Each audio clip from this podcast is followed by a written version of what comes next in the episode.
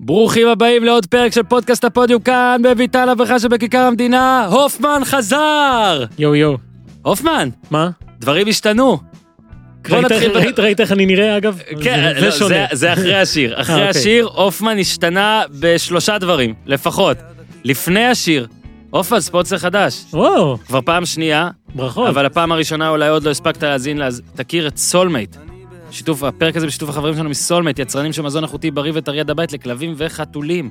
וואלה, אוקיי. יש לי יוקה בבית. אז זה יגיע עד אליך וזה טעים, ואני אדאג שיפנקו אותך גם במה שפינקו את הכלב שלי וינסנט, תוספת כזאת, יתחרה על זה בחמש שניות. הבוס, היזם והבעלים של סולמט, גיל יחזקאל, עשה איתי צבא, ביחידת עוקץ. את הכלב שליווה אותו כלוחם ביחידה סטאר, אני הכרתי ממש ממש ממש טוב, גם בצבא, ועשה עם גיל פעילויות, אפילו יש בטלוויזיה, אז תחפשו ביוטיוב, אה, ראיתי, ראיתי. של מטענים ראיתי, וכל עכשיו. שאתה- שאתה אומר את זה ככה, על אני... כן. כלב, אה, בוא נגיד, עשה כמה וכמה דברים שהוא אמור לעשות וכמה דברים שהוא לא אמור לעשות, ואפילו כשטסתי לפרויקט אה, חשאי מעבר לים, באמריקה, סטאר בייטי. אנחנו עוברים צנזורה פה? בכל מקרה, הכלב המשיך לשרת ולהצליח גם במקומות רחוקים מכאן. אה, לבסוף גיל קיבל אותו בחזרה, אה, שוחרר לביתו, כמו שהקלישאה על כלבים של עוקץ. אה, לאחר אחר זמן מה, אה, הכלב סטאר אה, חלה. גיל הצליח לגייס סכום כסף כדי לטפל במחלה, אך בסוף סרטן חזר, הכריע את סטאר. יש פה גם מסר, אחרי שגיל נאלץ לצערנו להרדים אותו והכל, הוא, הוא גילה במהלך הטיפולים מכל בדרך על שאחד הגרמ, הגורמים למצב הזה שלו זה התזונה. מאז, הוא החל לדאוג שלכל כלב שלו יהיה את האוכל הכי יקר בשוק, אבל הופמן, כן. הכי יקר זה לא תמיד הכי טוב. ואת זה גיל גילה גם אה, בארץ וגם בחו"ל, נפגש עם יצרנים בעלי מותגים, טכנולוגיות של מזון וטרינריה מכל העולם. והמסקנה העיקרית היא באמת שאוכל מעולה לא חייב להיות יקר. לכן הבשורה שלו ושל סולמייט, תחסכו כ-50% ברמת המזון האיכותי מקבילה בשוק, כאילו, הרמה הגבוהה, אבל המחיר פחות גבוה. חמש יחידות נשמה, אני חמש מבין אותך. יחידות, שקים גדולים גורמים לאיבוד הערכים התזונתיים והטריות, אז לא משנה איפה תחסלו לך אצל סולמייט, השקים מחולקים לחמישה קילוגרם, האוכל נשאר תמיד מזין. ובשורה צרכנית אמיתית, סולמייט עקפו את המתווכים, מייצרים בעצמם, מייבאים, מוכרים באופן ישיר לצרכנים, וזה החלק שבעיניי מצטער הכי חשוב. המשלוח מעולה, עד הבית, מגיע, מהר, בזמן. כיף, בטח בתקופה הזאת, הופמן, לא לצאת מהבית. ושהכלב של האוכל או. שהכלב של האוכל של הכלב הכלב. או של החתול יגיע עד אליך. אני הזמנתי שק, תודה גיל, הגיע תוך פחות מ-24 שעות. גם אמי וכלבה בוטן פונקו, אחלה בוטן.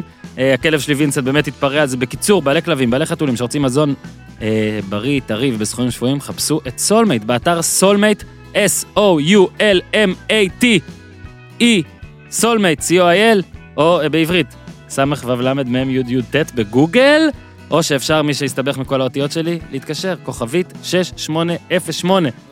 מאזיני הפודיום וחבריהם, גם איתי, גם הופמן, בהזמנה הקישו קוד קופון 123, זה הפודיום, 123 זה פודיום בעצם, אתה מבין מה עשיתי פה? אהבתי מאוד. קבלו שק ראשון חינם. וכן, יש החזר כספי מלא עד כדי כך הם בטוחים שאתם תהיו מרוצים מהמוצר, איך אומרים הלקוחות החדשים? תודה שבאתם סולמייט, אז תודה שבאתם סולמייט. תודה שבאת הופמן, איתי, תן בראש! כן אבל extra extra large, my special from the United States of ארצות הברית. זה בור בלי תחתית, new, תל אביב, CPN, TLBC, כן. אז הופמן פה, כן, סולמייט שלך. סולמייט, הופמן פה, אה, אה, הכלב שלי, אה, שוב, אני רציתי גם לדעת, אתה יודע, יש את ה... אה, כאילו שקים של האוכל, כן. ואז יש את התוספים האלה והכל. אני לא אוהב את התוספים, אני אסביר לך למה. לא, אז אני אומר, מה, זה כאילו, אני רוצה לפנק אותו, ואז אני מרגיש שהוא כמו בן אדם, אני צריך להוציא אותו לריצה או משהו. נכון, הפער בין האוכל לבין התוספים הוא כנראה משמעותי, כי היא לא ממש נוגעת באוכל יוקה, והיא אוכלת את הממתקים, נקרא לזה. לא, לא, אז אצלם זה באמת לא ממתקים. אני מדבר על דברים אחרים, הטוסיק. שלה הוא לא מה שהיה כשהיא הייתה צעירה, אני אגיד לך את האמת, אבל לא, לא, בסדר, זה- כן. פועדיה. בקיצור, אה, גם אה, דיברנו על שינויים וזה, שינויים שלך. כן. אה, לא היית פה יותר מחודשיים. דקה אני מאז שזה מחשב. התחיל, קודם כל, בתחילה, אני... חודשיים בול קודם אולי. כל. כן. תחילת הקורונה הייתי מאוד חולה. מהמם. ממש ממש בהתחלה. אמצע, אמצע הקורונה. אה, לא, זה. תחילת אמצע. תחילת האמצע, כן, כן. יפה, אהבתי מאוד. היה לי חום איזה שבועיים, היה לי שיעול, לך, כל הסימפטומים, עשיתי בדיקה אפילו, מהמם, אה, שלילי. לא ואז- שלילי, ת- ת- תדייק, אתה עיתונאי. אה, not detected. not detected. אחרי זה היה לי דיון עם רופא על הצמד המילים הזה, לא משנה. אה, ואז יצאתי מזה, ואז פשוט אין ספורט, אז מה, אני אבוא לפה ואני אגיד אין ספורט? זה לא, זה לא אני, זה לא אני. אז אה, לא הייתי פה הרבה זמן. עכשיו, חוזר לאט לאט, יצא לי כבר לשדר ליגה קוריאנית בצ'רלטון, אה, ואנחנו פה לדבר על, דווקא לא ממש על ספורט, אלא על אה, שני סיפורים שאיכשהו מתחברים, מגניב כזה, כן. אה, מאוד מעניינים, וזה מה שאני אוהב לעשות, שזה דומה למישהו שאני מדבר עליו פה. כן, שאוהב. לספר סיפורים. נכון, קודם כל, אה, איזה שינויים אגב, סליחה, אצלי? זהו. הכרה רציתי- אחת שעשיתי, כאילו... עשית גלח, גלח, שזה נכון. דבר שאני עשיתי פעם, פעם, פעם. כן. מזמן לא עשיתי דבר כזה, אין לי את האומץ עכשיו. זה אחד, אוקיי? ושני קעקועים? אה, אחד ושליש. בסדר, זה שניים שונים. בסדר, נו. בסדר, אתה במורשת מוטי וניר, כן, אוקיי. שזה מלא מלא קעקועים שאתה לא יודע אם הבן אדם כאילו בא ועשה את כולם יום אחד, או דיברתי איתך על זה אלף פעם, נכון? שזה כאילו כמו שאתה ילד, כן. אתה מצייר במחברת, אתה מצייר ציור קטן בצד שמאל בזמן כן, השיעור, כן, כן. ואז כזה מוסיף עוד איזה משהו, ואז אוקיי. פתאום מה- מה הדבר פתאום השלישי? דף במחברת נראה כמו הזרוע של מוטי וניר. מה הדבר השלישי? שני הקעקועים. אה, הם הופכים לשלושה דברים, הבנתי, אוקיי. שלושה דברים חדשים. מדבר על החולצה, פגז. לא, אז אה, כן, זה גם לא אמרנו אה, בפתיח, אבל כתוב, אז מי שקרא זה, אנחנו גם נדבר עליו, על מי שבחולצה שלך, על מייקל כן, ג'ורדן ג'ורדן. ועל הדוקו פרק 7 ו-8, ובכלל מה שעד עכשיו מסקנותיך ומסקנותיי. והסיפורים שלך, להגיד שהם לא קשורים לספורט, כי כאילו, זה אולי מעבר לספורט, אבל שני אה, חבר'ה שכן שיחקו. וכשראיתי את... כן, מי, כנראה. כנראה, אחד כן. בטוח, אחד לכאורה. השני אומרים ששיחק, או כן. יש... אה, יש שיגידו. ואני חייב להגיד שבתקופה הזאת, אה, התחלת להגיד על הקורונה וכל, אז אני אה, נסעתי לצפון, ואני הייתי ב... לפניך. אני בהתחלה של ההתחלה הייתי חולה, לא שאני משוויץ, כן? וקיבלתי גם, not- נבדקתי אחרי שישה ימים חום כן. 39, משהו כזה, וקיבלתי not detected גם. להגיד לך שאני סומך על זה? לא. אתה רוצה להגיד מה שהרופא אמר לך? כי זה יעניין אותי דווקא. לא, ש... כי אני סיפרתי פה שאחות שאני מכיר... שגם שלילי לא אומר כלום ב- יפה. במצב העניינים הנוכחי שהיה, אני לא יודע מה קורה עכשיו. זהו, אבל ו- אימא שלי טוענת שזה הכל אצלי פסיכוסומטי, שאני... אגב, אני, אני עליי בטוח שזה ככה. ב', אני אומר לך שה-not detected הזה, זה קצת אה, כיסוי תחת. כן. כאילו זה אומרים, וואלה, לא מצאנו קורונה, אחי. כן. יכול להיות שיש, לא, לא אומרים, כן. אין בך קורונה. נכון, אומרים, נכון. אנחנו לא זיהינו קורונה.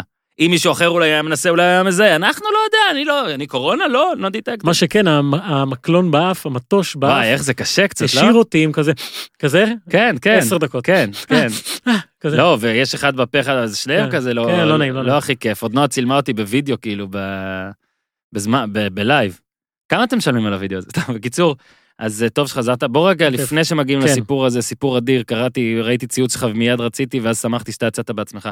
אה, באמת, מעקב זריז על מה קורה. אז בסדר, בישראל אנחנו יודעים, חוזרים 30 במאי. נכון.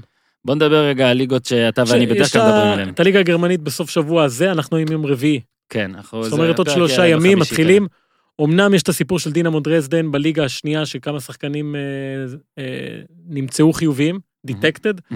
אז המשחק הזה נדחה, אבל אה, חוזרת הליגה כבר עם דרבי בין דורטמונד לשלקה, אה, כמובן בלי קהל, ויהיה מעניין לראות איך זה, איך זה נראה הלכה למעשה, כאילו, כי הליגה הקוריאנית, שאתה יודע, אני נותן פה כותרת שאולי אנשים יגידו מה הוא מדבר, היא הליגה הגדולה הראשונה שחזרה. מהמם. אנחנו לא מכירים אותה כליגה גדולה, אבל זו ליגה כן. גדולה ששלחה הכי הרבה אלופות ל...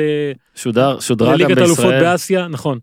אבל העניין הוא שכולם הסתכלו אה, איך זה נראה בטלוויזיה, כאילו איך רואים את הכדורגל החדש הזה, נקרא לזה ככה. זה נגיעות, אה, אה, אין לחיצות ידיים, אה, אין קהל, היה שם די-ג'יי אמנם, ששם מוזיקה לפי הלך הרוח של המשחק. מדהים. בהתחלה רגוע, היה גול, אז הוא הרים, היה תופים, היה זה, שזה היה נחמד, המאמנים היו עם מסכות, שזה, לא חשבתי שזה יגיע לרמה כזאתי, אבל היה כדורגל.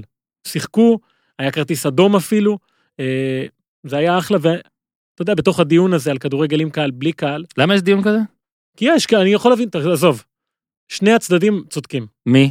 מי שחושב שזה לא צריך, ומי שחושב שכן צריך. אבל אין לך אופציה למה. עכשיו אחרת. בסדר, אני אגיד לך למה כולם צודקים. כי אנחנו מדברים עכשיו על פתרון שברור לכולנו שהוא זמני. אוקיי, שהוא זמני. אבל להגיד עכשיו, אה, אי אפשר לשחק כדורגל בלי קהל, זה כמו אה, הבדל בין דיון, מה אתה מעדיף לאכול, קציצה או שניצל, סליחה על הבשרנות, סתם הדוגמאות הראשונות שעולות לי לראש, מה אתה מעדיף לאכול, פירה או אורז, או לא או מה. אתה מעדיף לאכול, פירה או לא לאכול. בסדר, לא משנה. תן לא, לא. פירה. לא, לא, זה לא דוגמה טובה. עזוב, זה לא דוגמה טובה. אני חושב שזו דווקא דוגמה ממש טובה. לא דוגמה טובה, כי יש הרבה דברים נוספים ש... אבל אתה ברור, לוקח בחשבון רגע, רגע. פה לא רק, למה? ברור שעם קהל זה עדיף על בלי קהל, וברור שבלי קהל עדיף על כלום בכלל. ברור, אבל זה לא המשתנים היחידים עם קהל או בלי קהל, יש אוקיי. את העניין הרפואי וכל הדברים האלה, לא משנה. זה בסדר. לגבי האם קהל בלי קהל, אני מתחבר למשהו שאמר מוריניו. הוא אמר שבעידן הנוכחי אין כזה דבר משחק בלי קהל. אין כזה דבר. אוקיי, מעולה. כל משחק רואים אותו 9,000 מיליארד נכון. אנשים ברחבי אתה העולם. יודע, זה כבר לפחות פעם שנייה שהוא מעתיק ממני. אוקיי? תזה זה שנאמרה פה. א'. אה, אז הליגה הגרמנית צריכה לחזור בסוף השבוע. אה, פורטוגל מודיעה שהיא חוזרת בתחילת יוני, יש שם אה, אחלה צמרת. איזה עוד ליגות? הצרפתית כמובן, הולנדית, בלגית הפסיקו.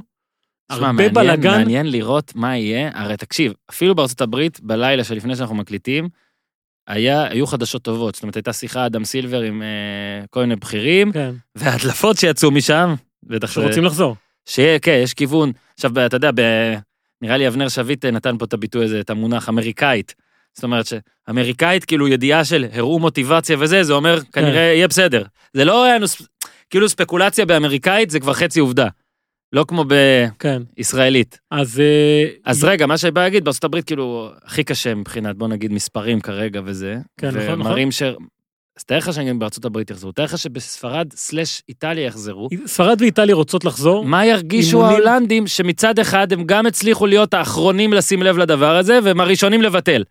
זה, זה דיון מעניין גם, כי קודם כל ההשלכות, יש קבוצות שמרגישות שבאמת דפקו אותן בצורה קיצונית, למשל, אוטרכט. אוטרכט זה סיפור מדהים מכל הכיוונים כן, אגב, גם כן. גמר גביע וגם כן. מקום שישי כן, כן, בטבלה, על אם אני לא סף הזה, כן. אה, ומיין בליגה הצרפתית, שהיא אומרת בוא נוריד אותי ליגה שיש לי עוד עשרה מחזורים לשחק וארבע נקודות, זה מה שאני צריכה, אה, או ליון שגם מוצא את עצמה באמצע, ולגבי הליגה הצרפתית, עניין מעניין הוא מה קורה עם ליגת האלופות, הרי ליגת האלופות צריכה לחזור, ובצרפת אמרו לא משחקים עד אוקטובר אם אני לא טועה, כן. או עד סוף ספטמבר. כן. ופריס סן ג'רמן צריכה לשחק בליגת האלופות בצרפת, אבל אסור לשחק שם כדורגל. אז היא, כנראה היא תשחק במדינה אחרת. ליון צריכה לארח את יובנטוס לגומלין אחרי שניצחה 1-0, או לשחק מול יובנטוס בגומלין אחרי שניצחה 1-0, Mm. אה, והיא לא תתאמן, או היא לא תשחק, היא לא תהיה. בכושר. אה, הרבה מאוד משתנים. יהיו, יש פה שני משתנים בעצם, ש- כאילו יש פה שתי רמות, הרמה האחת זה הרמה המדינית, מעניין אם זה פתאום ממשלתית, ואני, לא יודע, נגיד הולנד, צרפת, פתאום רואים באמריקה חוזרים אולי, אולי כן ישנו, לא יודע, ואז גם באמת הרמה הספורטיבית, מה, ישלחו את פריז אולי לחודש ב... היא הציעה את קטר. כן. אה, באופן מפתיע. כן, מדהים, אה, מה הקשר? ספרד ואיטליה רוצות לחזור גם. אנגליה זה סיפור מאוד מעניין, כי... כרגע ראשון ביוני, אה, ביוני. כן, אבל יש שם המון המון בלאגן, על איך עושים את זה, הציעו לעשות אה, מיני טורניר במגרשים ניטרליים. הקבוצות הקטנות, שש האחרונות שבסכנת ירידה, אה, עשו מרד שהן לא מוכנות, אה, שחקנים מפחדים. יש הרבה כתבות, רובן בעילום שם, ששחקנים שאומרים שהם מפחדים, יש גם כאלה שכן אומרים את זה. אה, דני רוז למשל נתן אה, נאום על, בשורה תחתונה, אנחנו לא רוצים להיות שפני ניסיון, כל מיני כאלה דברים. אה, אז יש המון המון משתנים לעניין הזה. ואני חושב שהליגה הגרמנית תהיה איזושהי, איזושהי מדד לאיך זה נראה, האם זה אפשרי, ומשם אני חושב נקבל החלטות קצת יותר קונקרטיות, כי כרגע כולם ברמת היכול להיות ש, כנראה שהתאריך הזה, ו- ואין עוד החלטה סופית. וופא אגב דורשת עד סוף החודש להגיד מה קורה, כי היא רוצה גם לחדש את ליגת האלופות שלה, והדברים תלויים אחד בשני. אבל זה די ספקולטיבי כרגע, כל מה שאנחנו אומרים, חוץ מהליגה הגרמנית שסוף שבוע מתחילה. אנחנו עוברים לסיפור אה, המדהים, העצוב, המיוחד, על אה, רובינזון וקרלוביץ', ככה יהיה הספר, אולי. רובינסון את קרלוביץ', כן. אה, אז ככה, אני, אני מנקודת מבטי, איך הגעתי לאנשים האלה, פחות או יותר. אני עובד בערוץ, עבדתי בערוץ הספורט החל מ-2007 אולי? שבע. והייתי כזה דסק חוץ, שכל הזמן דג, מנסה לדוג את הדברים הכי מעניינים שיש. אה, לדוג. לדוג, לגנוב אותם, ממש. טוב, שתלת אקדח, כן. שת- אה, חכה שמופיעה לא, במערכה תקשיב, זה לא הראשונה. סוד, אני חושב, זה מה שעושים כתבי חוץ, מחפשים את הדברים הכי מעניינים בעולם ומביאים אותם ב- בדרך כזו או אחרת. ומסי בדיוק התחיל לשחק, אז אה, כוכב על. זה היו השנים האלה, שעוד אתה לא ממש מכיר את הסיפור שלו, זה גם היה 2007. זה לא העידן הנוכחי שהכל ממש כן. אה, פתוח וזה. ואז נתקלתי במשהו שנקרא אינפורמר רובינסון, אה, שעשה סרט על החיים שלו מטורף. אה, של שלושה פרקים, אם אני לא טועה, על הילדות בארגנטינה, על הקשיים בהתחלה, על המעבר לברצלונה, על המשפחה, על הבית ספר, עשוי בצורה מדהימה. אה, באמת תוכנית שאתה מסתכל ואתה אומר, יואו, אני פשוט לא מאמין שכאילו כל זה קיים, מגישים לי אותו ככה, ואני, אתה יודע, אתה יושב המום לראות פתאום את מסי ילד מכדרר וכאלה דברים. ואני שוב מזכיר, זה היה, ב- הסרט הזה, אני חושב שהוא יצא ב-2009 או סוף 2008. אה, ומה שהיה הכי מדהים בסרט, שמי שמגיש אותו, זה בחור, בספרד כמובן, כן, שזה אומת כדורגל וספורט, אה, שאתה אומר, מה היא צריכה עכשיו אנשים מבחוץ? והבן אדם הזה, קוראים לו מייקל רובינסון, הוא מדבר בספרדית עם מבטא אה, בריטי, והוא מגיש את התוכנית הזאת, והוא הפנים של הדבר הזה, וככה נחשפתי לבן אדם הזה שקוראים לו מייקל רובינסון, אה, שהוא בעיניי ובעיני הרבה מאוד אנשים בספרד, אה, איש הספורט, ברמת תקשורת הספורט, הכי חשוב שהיה בספרד ב... נקרא לזה שלושה עשורים אחרונים. האיש ששינה לחלוטין את הדרך שבה הספרדים צורכים ספורט, אה, מבינים ספורט, אה, רואים ספורט, כל הדברים האלה, אה, והוא מת לפני שבועיים וחצי פחות או יותר מסרטן העור, בגיל 61. אה, עכשיו, אחד הפרקים שהוא עשה בתוכנית הזאת, אינפורמר רובינסון, שאני אדבר עליה בהמשך, אפרט עוד יותר, שגם אליה נחשפתי ואז הכרתי עוד בן אדם, זה קראו לפרק ללג'נדה דה קרלוביץ', האגדה של קרלוביץ'. וזה ארגנטינאי, שחקן ארגנטינאי, אני אומר, בואנה, יש פה אגדה ארגנטינאית ואני לא מכיר אותה. אה, ואז נכנסתי לסרט שהוא עשה, זה סרט שהוא הוציא ב-2011. סיפור על בחור שקוראים לו טרינצ'ה קרלוביץ', שחקן כדורגל מרוסריו, אגב, אה, אם כבר אנחנו מחברים למסי וכאלה, אה, שטוענים שהוא היה השחקן הכי טוב בעולם, יותר טוב ממרדונה. ואתה רואה את הסרט הזה שהוא 30 דקות, ואין שם אפילו כדור. לא רואים את האיש הזה משחק. רק שומעים אנשים ברמה הכי גבוהה של הכדורגל הארגנטינאי, מנוטי, פקרמן, ביאלסה, ולדנו, אומרים זה הדבר הכי טוב שראינו בחיים. אבל אין קטעי וידאו שלו, אין כלום, אין שום הוכחה מצולמת למה שהבן אדם הזה עשה, מלבד, אם אתם מתעקשים, 16 שניות ביוטיוב, בערך, בערך, שומעים אותו מוסר. יש פרשנים שמסיקים על סמך 16 שניות. אה, יפה. אז אה, דרך רובינסון, אני הכרתי את טרינצ'ה קרלוביץ', ומאז הסרט, אגב, ששינה גם את הדרך שבה אנשים בעולם מכירים את קרלוביץ', אז אתה יודע, מדי פעם היו ידיעות עליו, או, או עוד איזה סיפורים עליו, מרדונה פתאום התחיל לדבר עליו, בשנה שעברה אפילו פגש אותו ואמר, אתה היית טוב ממני, קרלוביץ', אתה היית טוב ממני. אה, לפני שבוע, שזה שבועיים בערך אחרי שרובינסון מת, קרלוביץ' נרצח בארגנטינה. אה, הוא נשדד, רצו לגנוב לו את האופניים ברוסריו, איזה בחור צעיר, בן 33 כנראה, אה, הכה אותו בראש, הוא נפל מהאופניים, אה, ויומיים אחרי זה הוא מת, בן 73. אלטרינצ'ה קרלוביץ'. תקשיב, אין, אין אה, באמת, אתה יודע, מוות אה, שאתה אומר... נורא, נורא. באמת נורא. כאילו, לא, זה מצחיק, כאילו, זה אירוני לדבר על אה, איך בן אדם רוצה למות, עכשיו לא לדבר פה כמובן על אה, דברים הירואיים אה, לאורך השנים, ו... אבל זה פשוט הזוי. הזוי, הזוי. כל מה. שאתה, לא, כאילו, ניסו לשדוד לו אופניים, זה כבר, אתה יודע, הוא כל חייו היה עם אופניים, אגב. כן, אה, סיפרת אז על אה, עוד מישהו ש... כן, איזה שחקן מקולון, נכון, שדיברנו עליו? אבל אתה יודע, כאילו, ניסו לשדוד לו אופניים, אני מניח שלא חשמליים, לא, איזה חשמלי. זה מה. שאני אומר, זאת אומרת, ניסו לשדוד לו אופניים. אני מנחש שהבן אדם, אה, הזבל שפגע בו, כמה שהוא זבל, הוא לא בא ואמר, טוב, אני חייב את האופניים האלה, ואם אני לא משיג אותם עכשיו, אפילו שהבן אדם השני ימות. הוא בטח פשוט רצה להרביץ לו כדי שירד כן, מהאופניים. לפי הדיווחים זה בחור שהוא מוכר מאיזה כנופיה שפשוט הייתה שודדת אנשים ו... כן, אבל שוב, מה- זה אופניים. ברור, עזוב, זה מקום אחר, זה לא אה, כיכר המדינה פה, כן? לא, ברור. זה, זה מקום אחר. באיזה שכונה ברוסריו שאנשים מתקיימים מהדברים האלה. הוא שילם על כך את המחיר, וגם עכשיו, אני חושב שבתוך כל האגדה הזאת, הסיפור על הבן אדם הזה, תומאס פליפה קרלוביץ', אז עכשיו המוות שלו, שמתחבר באיזשהו מקום למוות של רובינסון, אז ראיתי הרבה אנשים שכשספדו לו או נפרדו ממנו, אמרו, אי אפשר להיפרד ממנו בלי הכתבה של רובינסון. אי אפשר. אין בן אדם בעולם הזה שסיפר את הסיפור של קרלוביץ' טוב יותר מרובינסון, אני ממליץ לכולם, אנחנו ניתן אה, קישורים. אה, זו כתבה בספרדית אמנם, אבל אה, אני חושב שאפשר לשים שם תרגום. ואני אנסה פה לספר את הסיפור של שניהם. אה, כי אם באמת, אה, אחד הוא פורץ דרך מדהים, במקום שהוא לא היה אמור לפרוץ בו דרך, זאת אומרת, אנגלי, בריטי בספרד בשנות ה-90, והשני הוא ארגנטינאי ברוסריו בשנות ה-70, שהיה כל מה שהוא לא אמור להיות. הוא היה אמור להיות הכי טוב בעולם, לטענת רבים, אני הכל פה לכאורה. אז אני אתחיל עם אה, מייקל רובינסון. כן, באמת חשוב שוב להזכיר שכל ה... עד כמה הוא טוב, זה לא היה כי הוא מת ואז ספדו לו והעלו אותו בדרגה כמו לא, לא, מהרגע שהוא התחיל בימי לשחק. חייו ועכשיו... אני אספר פה סיפורים שאם הם אמיתיים, כן, אין, אין שום דרך. אבל מה שאני הכי אוהב בפרקים הכי טובים איתך זה שהסיפורים הם כנראה אמיתיים וכנראה לא, וזה לא משנה. יש כאלה שיש גזרי עיתונים שיגבו את זה, כן.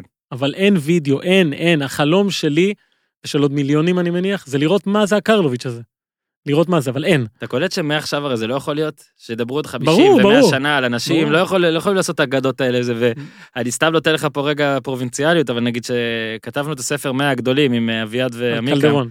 עזוב, קלדרון הוא דוגמה טובה לזה, אבל נגיד, אתה יודע, בחרנו 100, קלדרון אגב היה 101, כי אין משהו אין- יותר מדי, אנשים את זה. שראו, כן. זה אגדה, אבל על כל האנשים שהם, ששיחקו הרבה לפני שהכל מצולם, הסיפורים היו מטורפים. ולי, כי אני צעיר יחסית, בין השלושה שכותבים, לי נתנו את הצעירים. נכון, ראיתי. ולי, אני הרגשתי שלי הרבה יותר קשה. כי אני, אין לי איך להעצים דברים, או להפריז יותר, או, או. רומנטי. לא, אתה יודע, אתה...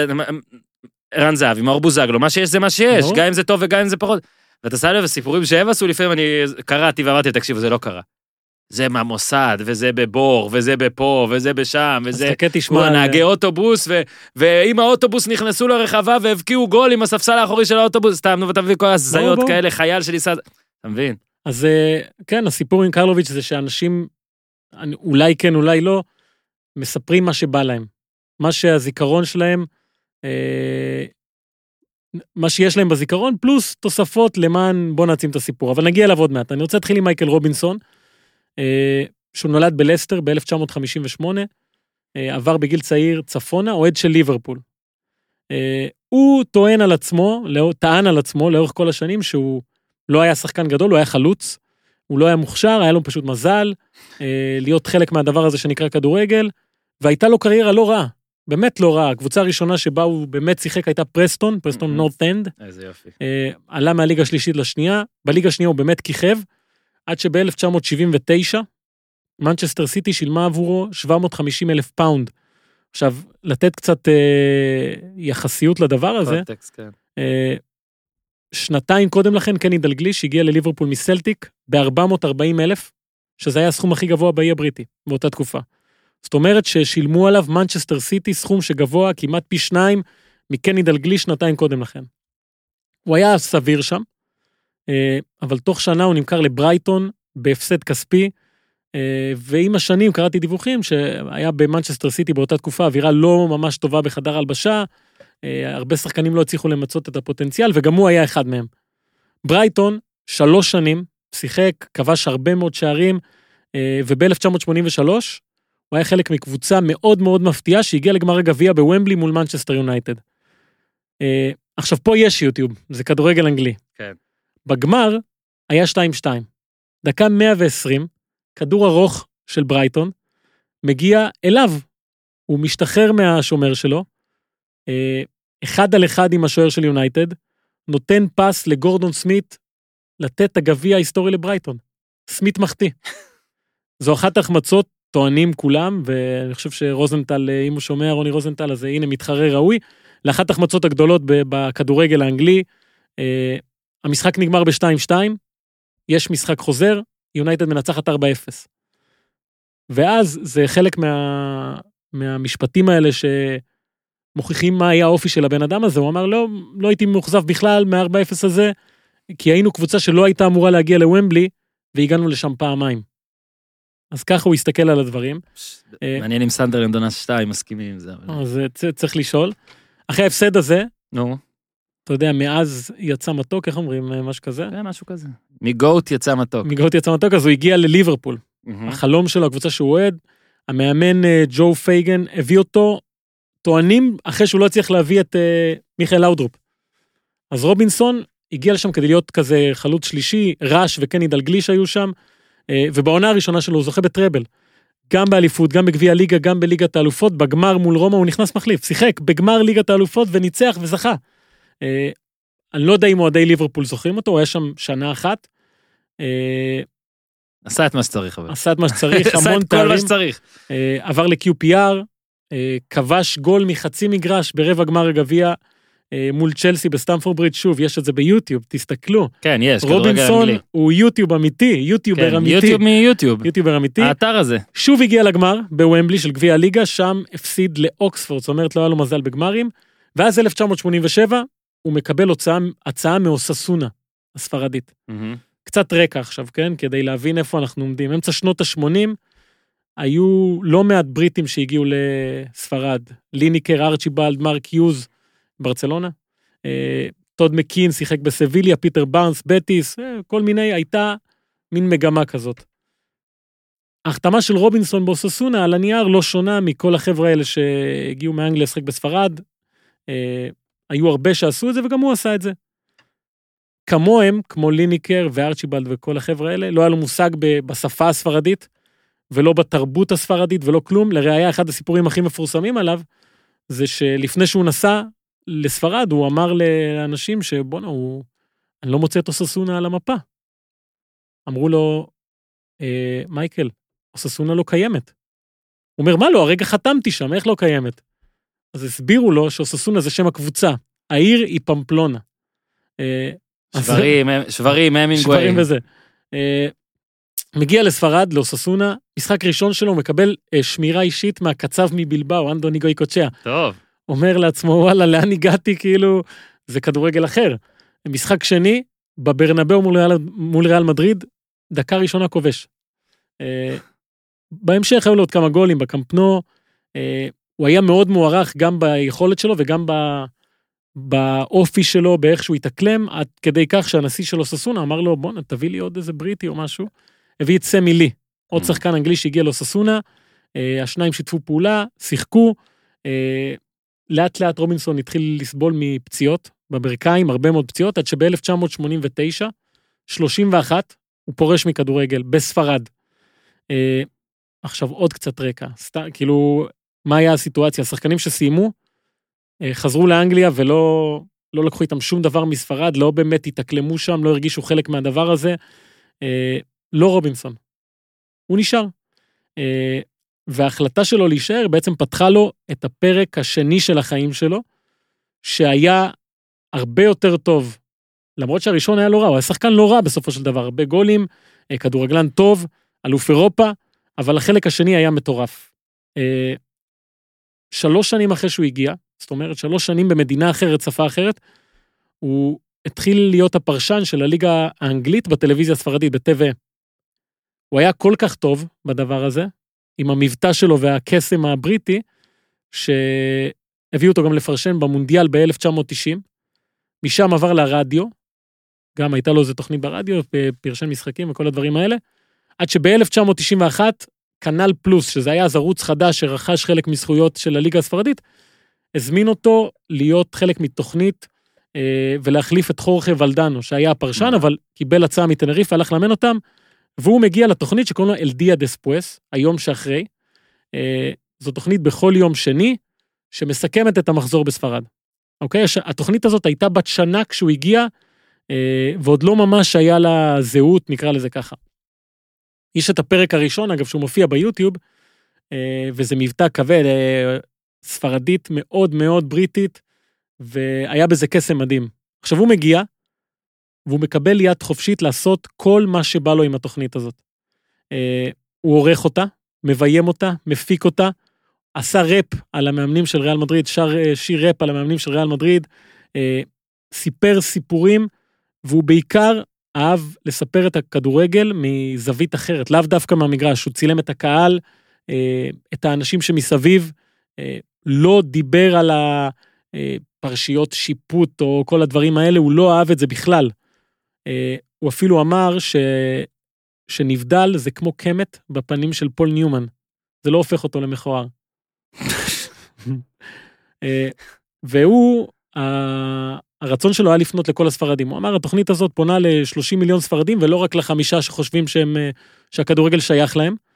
ותוך זמן קצר מאוד הוא שינה באמת את הדרך שבה הספרדים רואים את, ה, את הכדורגל, צורכים את הכדורגל, הפך לקונצנזוס, וזה היה 1991. לא, מה שמעניין פה זה שלפעמים היעד האחרון בקריירה מספר אחת שלך הרי מאוד משפיע על היעד מספר נכון, שתיים. הסיפור הזה נכון. מזכיר לי את, אה, קצת את פפ גורדיולה, שבקדנציה האחרונה שלו כשחקן נסע למקסיקו, נכון. ואז שוב, ליאו קראו למאמן שלימד אותו שם הכל, היה שם איזה, אני מצטער שאני לא זוכר, ברח לי השם. מאמן של הקבוצה שלו במקסיקו, כאילו לימד אותו שם הכל או משהו כזה, וגרם לו להיות מאמן יותר טוב ככה סיפור, ואז פפ בא, והקריירה השנייה של פפ כבר עכשיו אפשר להגיד שהיא יותר טובה כן. מהראשונה. אז כן, אה, ככה זה גם אצלו, היעד האחרון אוססונה, פתאום ספרד, והנה. ועוד מעט נדבר קצת על החיבור שלו לספרד, אבל אה, הוא באמת חשב שכדורגל צריך להיות אחר, שצריך להיות כמובן כיף, של האנשים, אה, ומשפט אני חושב שמסביר הרבה על הגישה שלו, שהוא נהג לומר, הוא לא כל כך אהב את, אה, את הפרשנים הצעקניים האלה שעושים בלאגן, אז הוא אמר, לא נתנו לנו מיקרופון כדי שנדבר, הוא אמר, נתנו לנו מיקרופון כדי שנוכל לדבר.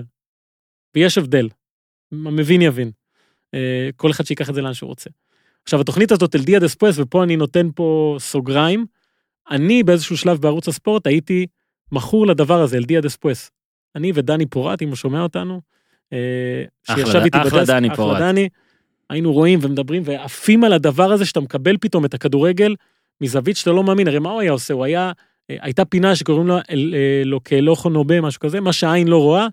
אה, שם מצלמות במגרשים, מכוון אותם למקומות שאף אחד לא חשב לכוון, ומביא לך אה, דברים שכאילו העין פספסה, אבל המצלמה שלו קלטה ביציע, אה, בקופות, בפינה של הדשא, איזה ציפור שזה, דברים מצחיקים לאללה, חתול שנקלע וזה. אה, היינו יושבים ורואים את זה, אה, ומחליפים חוויות, והיו לו אה, פרקים שהוא מחליט, עכשיו אני מתמקד רק בסימאונה. כל המשחק רק בסימאונה, ומלביש לו קריינויות ודברים מדהימים. אז אני לא זוכר באיזו שנה זה היה, אם מישהו יודע שיכתוב את זה. באנו למנכ"ל של ערוץ הספורט, אנחנו רוצים לעשות תוכנית על הליגה הספרדית. הוא לא ידע שאנחנו גונבים בעצם את הרעיון של רובינסון ואלדיה דספואס, קראנו לה פוטבולרוס, הגשתי את זה עם עמיחי שפיגלר, אה, זה היה איזה חצי עונה, עשינו את החצי סוף עונה, מאמצע עד סוף העונה. אה, פשוט היינו לוקחים את החומרים שרובינסון מוציא, אה, מעבירים את זה לעברית פחות או יותר, מביאים את הזווית שלנו, אפילו ראיינו שם את תומר חמד פעם אחת, ו... והוא באמת היה השראה עבורי איך עושים טלוויזיה. אני יכולתי לעשות את זה על הליגה הספרדית, כי זה היה שם וזה היה משהו ש... שכאילו היה התמחות שלי, וזו הייתה חוויה מדהימה כל יום לפתוח עם הדברים שרובינסון עושה. אה, היו לו המון פרקים ב- בתוכנית הזאת מ-1991, הוא הגיש אותה עד 2005. וואו. 14 שנים, זכתה בכל הפרסים האפשריים על טלוויזיית ספורט, אה, ומכל הפרקים שהוא עשה ומכל הדברים שהוא הביא, והוא הביא סקופים וסיפורים ותמונות בלתי נשכחות, ו- ובאמת, זו הייתה תוכנית שכל ספרד ראתה, אגב, תקופות שונות, אז ב-1990 ו... לא היו מיליון ערוצים. כן. אז כולם היו רואים את התוכנית שלו ו... ומדברים עליה. אז כששאלו אותו מה הפרק שהוא הכי אוהב, אז הוא אמר, היה איזה פרק שהוא צילם ילד בן ארבע או חמש, הוא לא ממש זוכר, שנכנס לברנבאו בפעם הראשונה בחיים שלו, וזו זו הכתבה, זה המשחק. היה, יכול להיות שהיה משחק ריאל מדריד סביליה 5-3, אבל הכתבה הייתה רק על הילד הזה, והוא טוען שה... לראות את הילד נכנס לאיצטדיון ואת העיניים שלו מאורות ואת התגובות שלו למה שקורה, זה בעצם תמצית זיקוק הכדורגל אה, מנקודת המבט שלו, אה, וזה הפרק הכי אהוב עליו בכל הזמנים. הוא מאוד כעס, אגב, שהורידו לו את התוכנית ב-2005. אה, מאוד נעלב מהעניין הזה, החליפו אותו, זו תוכנית לא טובה, אה, אבל לאט לאט החזירו אותה, עד היום היא ממשיכה להתקיים בכל מיני צוותים, פורמטים שונים, סנטיאגו קניסרס נמצא שם, אה, אבל כולם אומרים שהעידן שלו היה הכי טוב והכי מהפכני. אה, הוא לא הפסיק שם. למרות שהוציאו אותו מהדבר הזה, שנתיים אחר כך, ב-2007, אה, הוא מרים את התוכנית החדשה הזאת, אינפורמר רובינסון. אינפורמר רובינסון, תרגום מאוד פשוט. הוא לא אוהב את השם, הוא לא אוהב את זה שמשתמשים בשם שלו על התוכנית, אבל אה, זה מה שהיה, והמטרה שלה הייתה להיות קצת שונה מאלדיה דספוס, שהייתה תוכנית שבועית. זאתי הייתה אינפורמר רובינסון, תוכנית חודשית. מהמם. אה, והוא רצה לספר על ספורט, שוב, בצורה הכי נקייה שיש, אבל יותר עמוקה. אז הוא אה, עבד על כל תוכנית חמישה שבועות, צילומים, הפקה, עריכה, אה, בחירת נושא, כל הדברים האלה, אה, והתוצאה של הדבר הזה הייתה 13 עונות, זאת אומרת עד היום בעצם, אבל היום אין יותר רובינסון, 114 פרקים, שמציגים את הספורט בצורה, אה, נקרא לזה מכובדת, אמיתית, אה, כמו שאתה, כמו שאתה רוצה, כמו שאתה רואה היום. כן, זה יותר מין אבל סרטים כאלה, לא? זה כאילו כל פרק הוא סרט. סרטים דוקומנטריים, אה, עם המון מרואיינים, צילומים מכל השנים, ארכיון, אה, עריכה מדהימה, וסיפור נקי, אה, ובאמת באמת מרתק. אגב, המסי זה מהתוכנית הזאת שאני ראיתי. אה, וזה היה מאוד שונה, אגב, ממה שספרד עשתה, בטח בתקופה הזאת, בתקופה האחרונה, מי שרואה טלוויזיה, טלוויזיית ספורט ספרדית, אז יש לכל קבוצה את הכתב שלה, שצועק באולפן, אה, ו- ובלאגנים ומקלל וכל הדברים האלה, והוא פשוט אה, כיבד את הספורט, אה, אני חושב שאין דרך אחרת להגיד את זה. הוא עשה שם כתבות על מסי, ראיונות עם רונלדו, יוהאן קרויף, דל בוסקה, פרקים על כל אליפויות אירופה בכדורגל, פרק על צ'אבי ואיניאסטה, אבל גם על מנות בול, שמאיזה מדינה הוא? סומליה? אה, לא זוכר. איזה התקלה. כדורגל נשים, טניס, בייסבול, כדוריד, שחמט, על קספרוב נגד קרפוב, סודן? סודן יכול להיות. אה, פרקים מדהימים על הכל. אה, רציתי, בגלל שאני... רגע, אני בודק. חייב? כן, סודן. אה, מה, אה, אה, פשוט קטעתי את הקטע, אז תגיד שוב, קספרוב. קספרוב מול קרפוב, אני חושב זה- זה... אני רוצה לראות. באמת, כל יצירה היא יצירת אומנות. אני לא, באמת, אני חושב שאין דרך אחרת להגדיר את זה. אני ראיתי המון המון פרקים של אינפורמר רובינסון. חלק אתה גם משתמש לכתבות כ, כעיתונאי, ונראה לי לגיטימי לחלוטין. אה, גם התוכנית הזאת זכתה בהמון המון פרסים, הייתה כל כך טובה, שאומרים שספורטאים היו מתחננים שיעשה עליהם. הוא עשה על נדל ועל קרלוס מויה ו- וכל מיני אה, ריקי רוביו, כל מיני אה, ספורטאים בכל ענפי הספורט. באמת, הכל, הכל, הכל, הוא הגיע למקומות שאף אחד בספרד לא הגיע, ותמיד הוא עשה את זה בצורה מאוד מאוד מכובדת. 2018, הוא מגלה שהוא חולה בסרטן העור. אה, היה מאוד מאוד אופטימי למרות החדשות האלה, כי זה סרטן מאוד קשה. ולפני שבועיים וחצי, כמו שאמרנו, הלך לעולמו בגיל 61. מייקל רובינסון. עכשיו הוא היה כל כך בטוח שהוא ספרדי באיזשהו שלב, שלמרות שהוא עשה בדיקת, אה, איך זה נקרא, הבדיקות האלה שאתה, גנים? אה, DNA? בדיקת או- DNA וזה, ששלחו אותו לקורק, השורשים שלו מקורק באירלנד. אה, הוא שיחק בנבחרת אירלנד הרי, למרות שהוא נולד בלסטר. אה, הוא התייחס אל עצמו בספרדי, הוא אמר שבקורק הזה, לפי הנתונים שלו, 98% מהאנשים הם ג'ינג'ימים נמשים, והוא שחור, 2%, הוא מייצג את המיעוט, שהוא האמין שהמיעוט הזה הוא בכלל ספרדי שהגיע מקאדיס. אה, ובכלל, הוא מאוד אהב את העיר קאדיס, את הקבוצה, הוא אפילו ייעץ לה בשלב מסוים בקריירה, ועכשיו, אחרי המוות שלו, אז אה, הם שוקלים להחליף את השם של האיצטדיון של הקבוצה לשם שלו. וואו. אה, הוא דיבב את אחות המכוערת של פיונה בשרק בספרדית. כן, שזה תפקיד אה, מאוד חשוב. מדהים. הוא היה בובה ראשית שמגישה את התוכנית בבובה של לילה הספרדי. לא?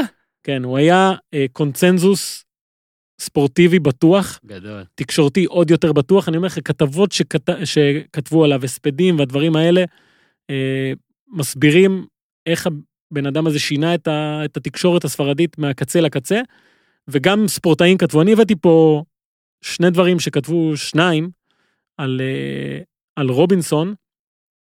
אחד זה רפאל נדל, שכתב אה, אחרי המוות שלו, אה, התעוררנו. לבוקר עם חדשות רעות על מותו של אחד מאיתנו. עכשיו, זה לא, זה לא מובן מאליו לכתוב דבר כזה, כי הוא אנגלי, אירי, והם ממש אימצו אותו, הספרדים, אחד מאיתנו. אה, הוא כותב לו, אתה תמיד היית אה, בן אדם שהפך אותנו לשמחים כשזה מגיע לספורט, אנחנו מודים לך על הדרך שבה עשית את זה. זה נדל אמר. וססק פברגס, אז אה, הוא אומר, בן אדם עם לב של זהב עזב אותנו, היית בלי ספק אחד האנשים המקצוענים והמיוחדים ביותר בעולם, נתגעגע אליך מייקל רובינסון, נוח, נוח על משכבך בשלום חבר. הוא באמת היה חבר של השחקנים, חבר של הספורטאים וכל הדברים האלה. אה, ושוב אני חוזר לנובמבר 2011, אז הוא הוציא פרק שאני חושב שאף איש ספורט, אפילו בארגנטינה, לא היה מעז לעשות, זה לגעת בסיפור של אלטרינצ'ה קרלוביץ'. אה, ועכשיו נספר את סיפורו של... אה, כן, ושוב זה המקום להזכיר, שהפרש של שבועיים בערך בין זה הפרש. שמת מסרטן לבין השוד נכון. המופרע הזה. ושוב, אני חושב שאי אפשר לדבר על קרלוביץ' היום בלי להזכיר את הכתבה שעשה עליו אה, אינפורמר רובינסון. אה, ושוב אני אומר, ב-114 פרקים שהוא עשה על ספורט, אין אף אחד בלי ספורט, חוץ מקרלוביץ'. כן. קרלוביץ' זה אנשים בלי פריימים אתה מתכוון. בלי פריימים של כדורגל, של כדור מתגלגל, אה, תקרא לזה איך שאתה רוצה. אה, 30 דקות בערך הסרט הזה, אה, אנשים מדברים. אנשים מדברים, גם קרלוביץ' עצמו אה, מופיע בסרט הזה ומדבר על עצמו, אה, וזה עדיין מרתק. למה אין סרט קטעים שלו? פשוט כי אין, אין, לא, אין הוכחות, זה מטורף. אין הוכחות גם שאכן לא- הוא גם לא שיחק ב-1921, כן? עד שנת 86 הוא זה שיחק. מטורף. אה, שום הוכחה לכך שמדובר במישהו שהוא מרדונה שלא יצא לפועל. זה ה... כן, ושוב, ב-86, כאילו כבר נגיד וידאוים על מרדונה כן היו. על גולים מפורסמים של נכון. מרדונה, היו. אה, אז עוד מעט אה, נסביר למה. אז קודם כל, מי זה קרלוביץ' הזה? מי, על מי אנחנו מדברים? זה בן של מהגרים יוגוסלבים, שנולד במרכז רוסריו, כאילו בשכונות הכי מרכזיות של רוסריו, צעיר משבעה אחים, אה, שהיה מעולה בכדורגל, אבל חלש במחויבות, לכאורה, כן? הכל פה, כל מה שאני אומר זה כן. לפי סיפורים. כן. אה, הוא התחיל את הקריירה שלו ברוסריו סנטרל, הקבוצה, אני לא אכנס פה לוויכוחים, אחת משתי הגדולות של העיר רוסריו, זה רוסריו סנטרל וניולס. אה, שיחק שני משחקים בבוגרים, כך טוענים, אה, אחרי שבשלישי, לפי הסיפורים, הוא הגיע לאוטובוס של הקבוצה, למשחק חוץ, יושב, עשר דקות באוטובוס, האוטובוס לא זז לשום מקום, אומר נמאס לי, יורד מהאוטובוס, הולך הביתה לשחק בשכונה עם חברים, ולא חזר יותר. לא חזר יותר לקבוצה הזאת. אה, ושוב, זה הכל סיפורים שאין דרך לדעת מה נכון ומה לא. אה, אחד המשפטים, אגב, שאומרים עליו, שהוא אהב לשחק כדורגל, אבל הוא לא אהב להיות כדורגלן. אז Mm. הנה אחת ההוכחות. אה, לאחר מכן הוא שיחק בעיקר בקבוצות הקטנות של רוסריו, ובגלל זה, אגב, אין לו שום חומרי גלם, כי הוא לא שיחק יותר בליגה הראשונה. ליגה שנייה ושלישית, וזה לא ממש צולם הדברים האלה. שיחק בפלנדריה, באינדפנדנטה ריבדביה, את רוב הקריירה עשה בסנטרל קורדובה, שזו הקבוצה השלישית של רוסריו אחרי רוסריו סנטרל וניואלס. שיחק בקולון, במייפו, אה, עוד קבוצות קטנות, מעולם לא שיחק בנבחרת, אין לו שום תואר בקריירה, הוא פשוט מיתוס אחד גדול. עכשיו, בסרט אה, של רובינסון, זה בולט בצורה מאוד קיצונית, שאנשים, אמרתי את זה קודם, כמו פקרמן, מנוטי, אלוף עולם, כן? מאמן אלוף עולם, אה, ולדנו, מדברים אליו בכזאת הערצה, טוענים ש, שלא היה שחקן כזה מעולם, משווים אותו לרדונדו מעורבב עם ריקלמה, אה, שהיה עוצר את הכדור על החזה, מעביר אותו לכתף, ואז מוריד אותו עם העקב אחורה. אה, הם טוענים שהוא היה הקשר הכי טוב שהם ראו בחיים, הוא היה קשר עושה משחק. ושוב, כמו שכבר אמרתי, מרדונה עם השנים אמר שקרלוביץ' היה טוב ממנו. מרדונה, אמר את זה, שנה שעברה אפילו אמר את זה. זה לא אה, קל לו להודות בשחקנים שטובים לא. ממנו. עכשיו, שלב מעניין, קטע מעניין בכתבה הזאת של אה, אינפורמר רובינסון, זה שמגיעים לאל גרפיקו, למערכת. עכשיו, אל גרפיקו זה העיתון הכי גדול בארגנטינה, והם הולכים לארכיון, עם האחראי על הארכיון שם, והוא אומר, טוב, תביא לנו מה שיש לך על קרלוביץ'. עכשיו, הוא מספר להם שזה ארכיון עצום, כן? זה עיתון של 100 שנה פלוס. ששחקנים קטלגו אותם כחול, יש הרבה חומר גלם, אה, צהוב מעט, וטה טה טה טה טה, וסגול, אם אני לא טועה, זה אגדה אורבנית. וקרלוביץ' הוא סגול. פותח את התיקייה, יש שם ארבעה גזרי עיתונים, שתי תמונות ואיזה כתבה. זהו. על שחקן, שוב אני אומר, שטוענים שהוא היה הכי טוב בארגנטינה אי פעם, יותר טוב ממרדונה, הדבר הכי טוב שראו לשחק כדורגל אי פעם. אה, אני אתן עכשיו שוב קצת רקע על התקופה שאנחנו מדברים עליה, בכלל על המקום הזה, רוסריו, אה, כי זה כדורגל אחר, זה לא כדורגל של בואנוס איירס. כדורגל של רוסריו זה כדורגל איטי מאוד, אה, טכני, מסירות יפות, אלגנטיות, הטיות גוף וזה. וקרלוביץ', לפי הסיפורים, הוא היה כזה. היה שחקן ששחק בעמידה. עמידה, אבל אי אפשר להוציא לו את הכדור מהרגל. ושוב, אני נכנס פה לסיפורים. אה, סיפור אחד שאגב, אה, מתחבר פה ל-NBA קצת. נכון, יש סיפור על לארי ברד שהוא אה, שיחק משחק אחד רק ביד שמאל, כדי לשמור על יד ימין ללוס אנג'לס. משהו כזה, מהמם. אם אני לא טועה. והוא כלה איזה 40 נקודות ביד שמאל. אז קרלוביץ', לפי הסיפורים, משחק אחד החליט, אני מוסר רק עקבים. רק עקבים. והוא עשה את זה. ומשחק אחר, יש טענה שאחד האוהדים צעק לו, קרלוביץ', אם אתה גבר, תעביר, מהמם. תעשה דובלה קניו, זה פעמיים בין הרגליים, כן. קדימה ואחורה, דאבל נטמג. כזה. והוא עשה את זה, תוך שנייה. כאילו שוב, להעביר בין הרגליים של יריב, קדימה, ואז פעמיים. להחזיר את הכדור אחורה. ולהחזיר... כן, הוא עשה את זה. אה, האגדה בכלל עליו, אומרים שהוא היה עושה הרבה כאלה, לא הרבה נטמגים. המון, השחלות, המון. המשחיל, כן, caños, אל משחיליוס. אל משחילאוס. אה, שוב, לפי הסיפורים, באותם ימים השם שלו היה אה, כזה שאנשים היו אומרים, באנו לראות את קרלוביץ'. באנו למשחקים לראות את קרלוביץ'. פקרמן אומר שהוא היה מחפש את סנטרל קורדובה, איפה שהיא משחקת, והיה מתיישב לראות רק את קרלוביץ'. אה, והרצון של האנשים לראות אותו היה כל כך גדול, שלפי הסיפורים, אני שוב פעם חוזר למשפט הזה, אה, באחד המשחקים הוא קיבל אדום. והקהל של הקבוצה היריבה התמרד ולא הסכים שהוא יצא מהמגרש, והשופט ביטל את האדום כדי שקרלוביץ' יישאר. אני לא צוחק איתך. לפי סיפור אחר, הקבוצה שלו הגיעה למשחק חוץ, זה היה שנות ה-70, ובלי הרישומים שלו, כרטיס שחקן, סוג של דבר כזה, וההנהלה של הקבוצה היריבה עיקמה את החוקים, אמרה לא מעניין אותנו, הוא משחק כי אנשים באו בשבילו. מטורף. אה, אבל המצלמות לא באו. מצלמות לא באו. אה, וכזה היה קרלוביץ', הוא היה אה, כנראה בן אדם שאנשים באו רק כדי לראות אותו איפה שלא היה, כן? וזה ליגות נמוכות וכל הדברים האלה. סיפור מוכר, עם הוכחות עיתונאיות מהמעלה הראשונה, ב-1974, לפני המונדיאל בגרמניה, נבחרת ארגנטינה מגיעה לרוסריו, למשחק פרידה כזה, בוא נצא באווירה טובה, אה, ומשחקת מול נבחרת העיר רוסריו. אז אה, אפשר לדמיין שהקבוצה של רוסריו מורכבת מחמישה שחקנים של ניואלס, חמישה שחקנים של רוסריו סנטרל, ואחד, קרלוביץ', מהליגה השנייה בכלל, שאי אפשר לקיים את המשחק הזה בלעדיו, והוא אומרים לו, טוב, בוא, בוא תשחק, ארגנטינה באה, נבחרת ארגנטינה, טוב, בסדר, הזמינו אותי, אני אבוא.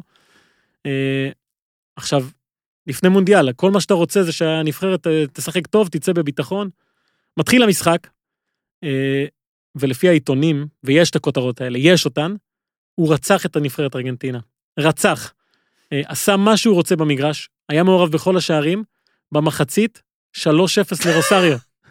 3-0 לרוסריו.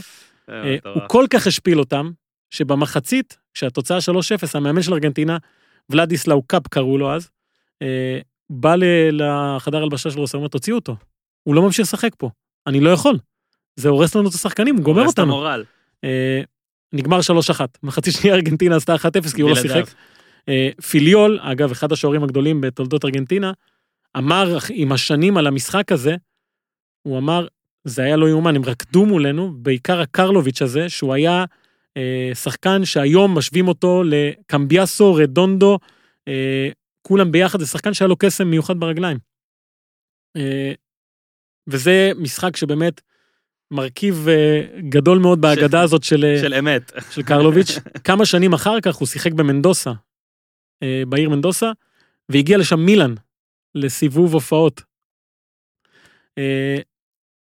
וגם נערך שם איזה משחק, מילאן מול הקבוצות של מנדוסה, והוא גם היה שם, זימנו אותו, למרות שהוא היה גם בליגה שנייה או שלישית אפילו. במחצית מילאן מובילה 2-1, אה, והוא נכנס במחצית, קרלוביץ', והיה שם למילאן בלם מאוד טוב אה, בתחילת דרכו, שהיה כנראה קשה לשחק מולו, והוא אומר, טוב, אני, אני אקח את פרנקו ברזי, עליי. אה, הורג אותו, לפי הסיפורים. ברור. מחצית שנייה, אה, מבשל את השוויון, מוכשל לכדור החופשי שהביא את הגול הזה, ומנדוסה, מנ- אה, הקבוצה של מנדוסה מנצחת את מילאן 3-2 עם הצגה של טרינצ'ה קרלוביץ'. עכשיו כולם שומעים את הסיפורים האלה, ואת ההשתפכות הזאת, ושואלים את עצמם, נו, אז למה הוא לא שיחק באירופה? אה, למה הוא לא שיחק בנבחרת? ולמה אף למה אחד אף לא ראה אותו? טלוויזיה לא באה לראות? יפה. אה, קודם כל, היו הצעות, לפי דיווחים. היו הצעות, אפילו מילאן רצתה, אה, בצרפת היו קבוצות, אבל אה, הוא לא רצה. מ- מילים שלו, הוא אמר, בשבילי לשחק בסנטרל קורדובה זה כמו להיות בריאל מדריד, לא צריך יותר מזה. היו דיווחים גם שניו יורק קוסמוס רצתה אותו, אבל איזה מישהו, לא חשוב שמות, בשם פלא, אמר, אני לא מוכן שהוא יבוא ויקח לי את הפוקוס. לפי הדיווחים. לפי הדיווחים. לפי הדיווחים.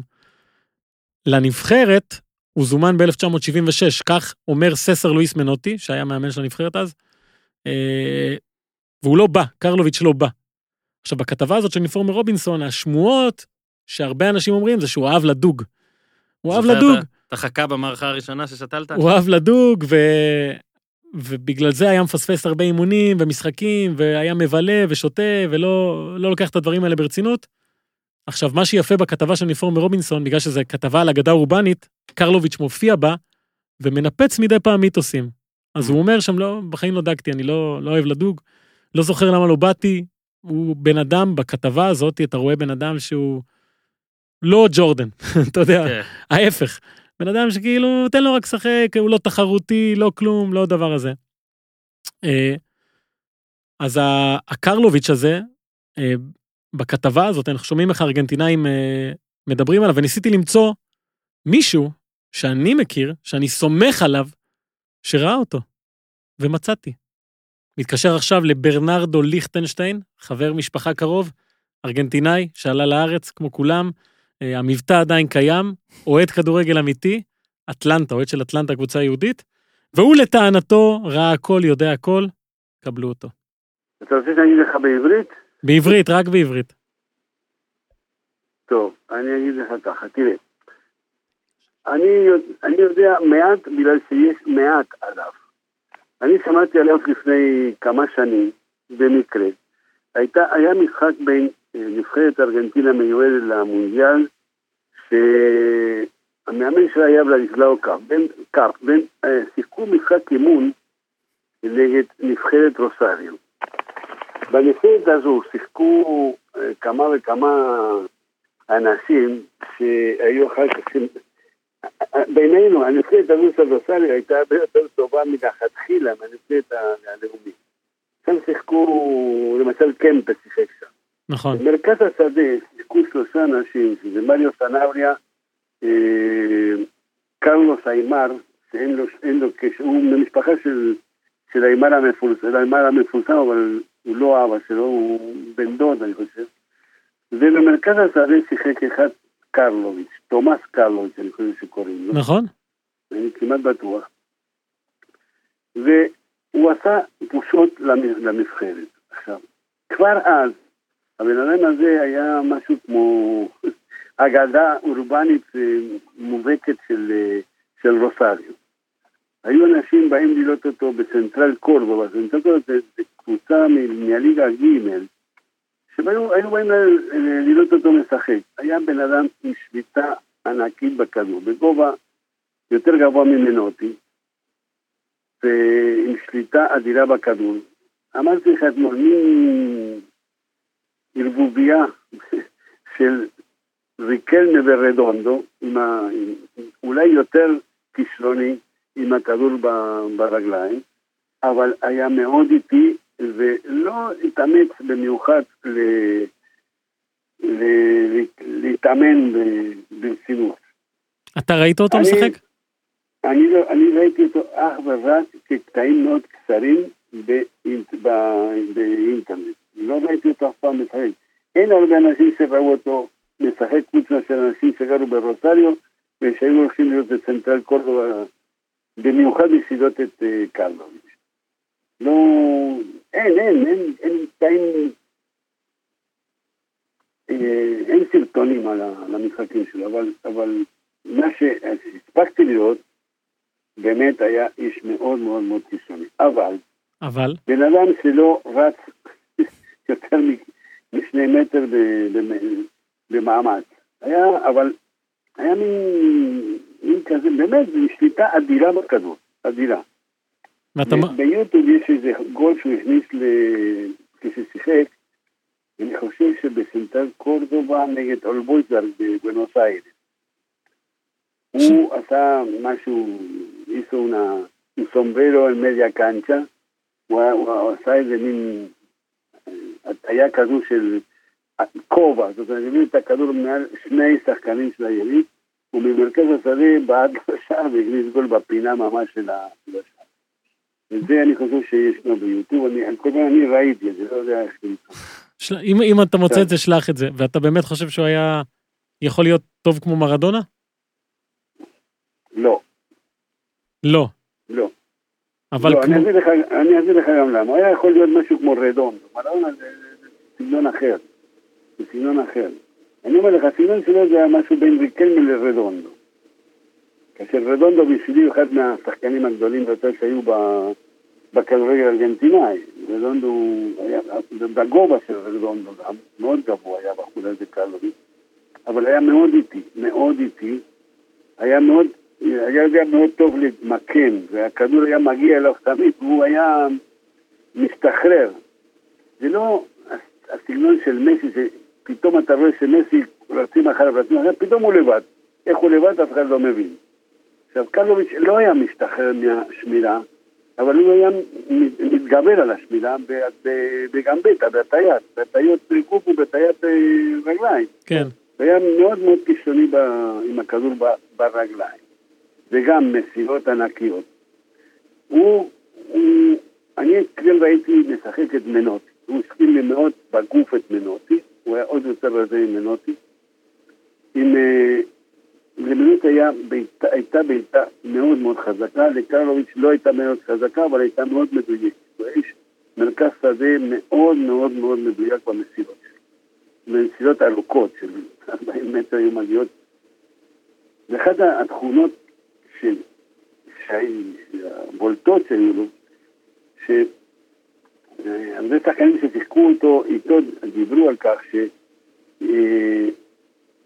שהכדור היה יכול, היה יכול להגיע משוגע לח- לחלוטין.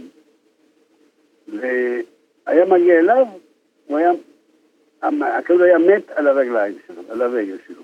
כן. ואחד ששמעתי אחד שאומר לו, איך הדגנרט הזה עושה את זה? למה אני לא יכול לעשות את זה? זה לא היה שחקן, זה לא היה שחקן אה, זוטר משמיים, זה היה מריו סנאבי. מריו סנאבי היה שחקן טוב, ושכך היה בנבחרת ארגנטינה, ושיחק הרבה שנים בבוקה, ושחקן מעולה. אבל הוא אמר, אני שיחקתי לידו, ולא הבנתי איך הוא מצליח להשתלט על כדורים מסובכים כאלה. יפה. בקיצור, הייתה לו שליטה ענקית, אדירה, אדירה בכדור. אבל לא רצה להתאמן. כמוך. אתה גם היית לא, כישרוני, אבל לא זה, סתם. אני- לא נכון, אני להפך, בדיוק להפך, אני לא הייתי כל כך חיצוני, אבל בדיוק מאוד התאמנתי. אני יודע, אני יודע. אתה שומע רגע? היו מיליון יותר טובים ממני, אבל אני התאמנתי, ואני לא רציתי להתאמן.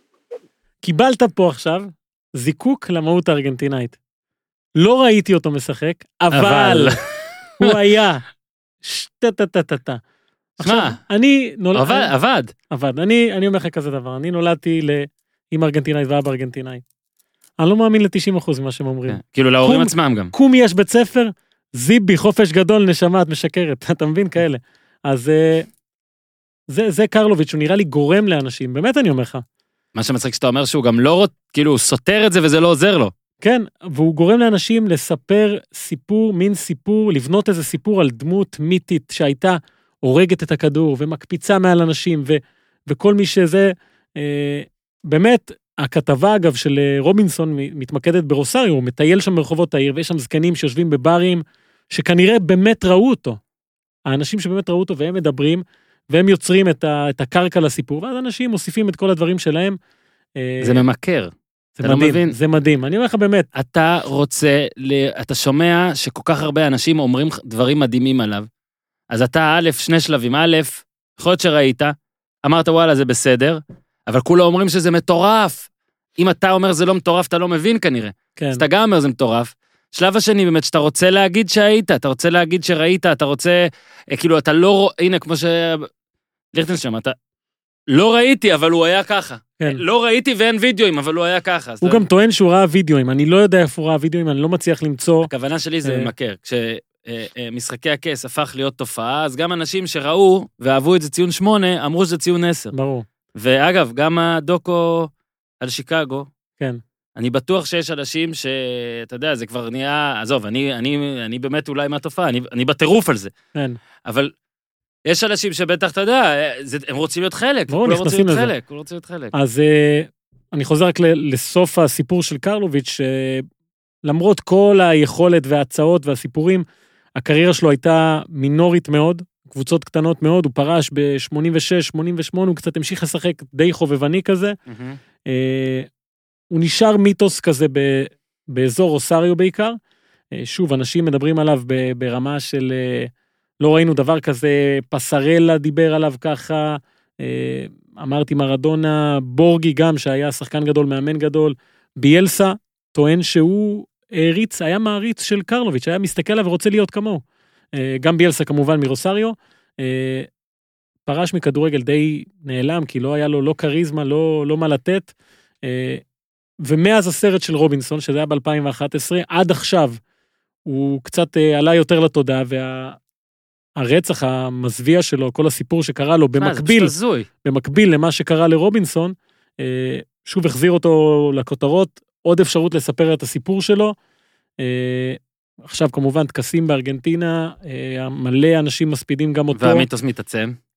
כמובן, אז אה, זה, זה הסיפור שאיכשהו מתחבר ככה אחד לשני, הסיפור של רובינסון ולטרינצ'ה קרלוביץ'. אה, אנחנו, את הדברים של רובינסון שהבטחנו נשים כישורים. כן. אם נמצא דברים של קרלוביץ', גם אה, ננסה לזה. אה, כן, עם ברנרדו ליכטנשטיין, a.k.a. The Liar, מעצים, זה מעצים. ישלח לי, אז אה, הנה, אני פה פתוח על הוואטסאפ ואני לא רואה עדיין הודעה מברנרדו ליכטנשטיין. אגב, איך זה, נקרא? הבעל של הבת שלו? אני לא, אני גרוע בדברים כאלה. אוקיי. גיס- גיסים, נינים. חמותו, כלתו. שמאזין לנו, אני חושב, אמיר קפלן, הם גרים אגב, גרים במדריד, יש לו מנוי לריאל מדריד הכלב. הופה. אה, ומנוי לפודקאסט הפודיום. בבקשה, אז אה. קפלן, אם אתה שומע, תגיד לברנה שישלח לי משהו, כן, ואם יש לך חדר שבו יש סאונד טוב, אנחנו נבוא להקליט אצלך, כן. כשנבוא למדריד פעם הבאה. שיירגע הקורונה. שיירגע כל העסק, ורק בריאות לכל המדרידאים והארגנטינאים באשר הם שם. אה. אפשר לחבר לנושא הבא או ש... כן, רק המלצה למי שרוצה, אינפורמר רובינסון, לא, את- את סרטים את מדהימים. הלינק הזה אתה חייב, אנחנו תמיד מבטיחים לא. לינקים ולא שולחים, אתה חייב יש את שם את הלינק. כל הנושאים שיכולים אבל- לעניין כל אה, אוהב ספורט, אה, מומלץ מאוד מאוד מאוד. תראה איך אני אחבר בין זה לבין הנושא הבא שלנו, ואני אפילו אחבר את החיבור הזה דרך שם שכבר אמרת עד עכשיו, זה Mm. גרי לינקר. אוקיי, אהבתי. קודם כל הוא אחד הצייצנים אה, הכי טובים שיש, ואני די נוטה לחשוב שמישהו עושה לו את ה- את העמוד, לא יכול להיות שכזה מושלם. עוד דמות אגב שהוא הוא היה... עשה ח- קקי במגרש כדורגל, אתה יודע את זה? האיש חלוץ, כן, האיש חלוץ אדיר, והוא איש טלוויזיה הרבה יותר טוב. כן, שוב, חלוץ אדיר, אז הוא מייקל רובינסון של ה... אקזקלי, גם בריטי, גם זה, הכל, שיחק בברצלונה, כמו שאמרת, נתת את הדוגמה שלו. אתמול הבחור צייץ, אוקיי? אני, מן הסתם הוא כותב באנגלית, אני אספר את זה בעברית, לא כתבתי את זה בעברית, הייתי אולי צריך, אני מצטער, אני לא אתרגם מהר כמוך אולי.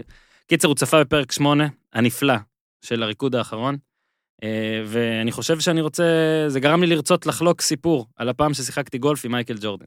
הוא כותב את זה, אוקיי. גרי, כל, כל מה שקורה פה זה גארי ליניקר.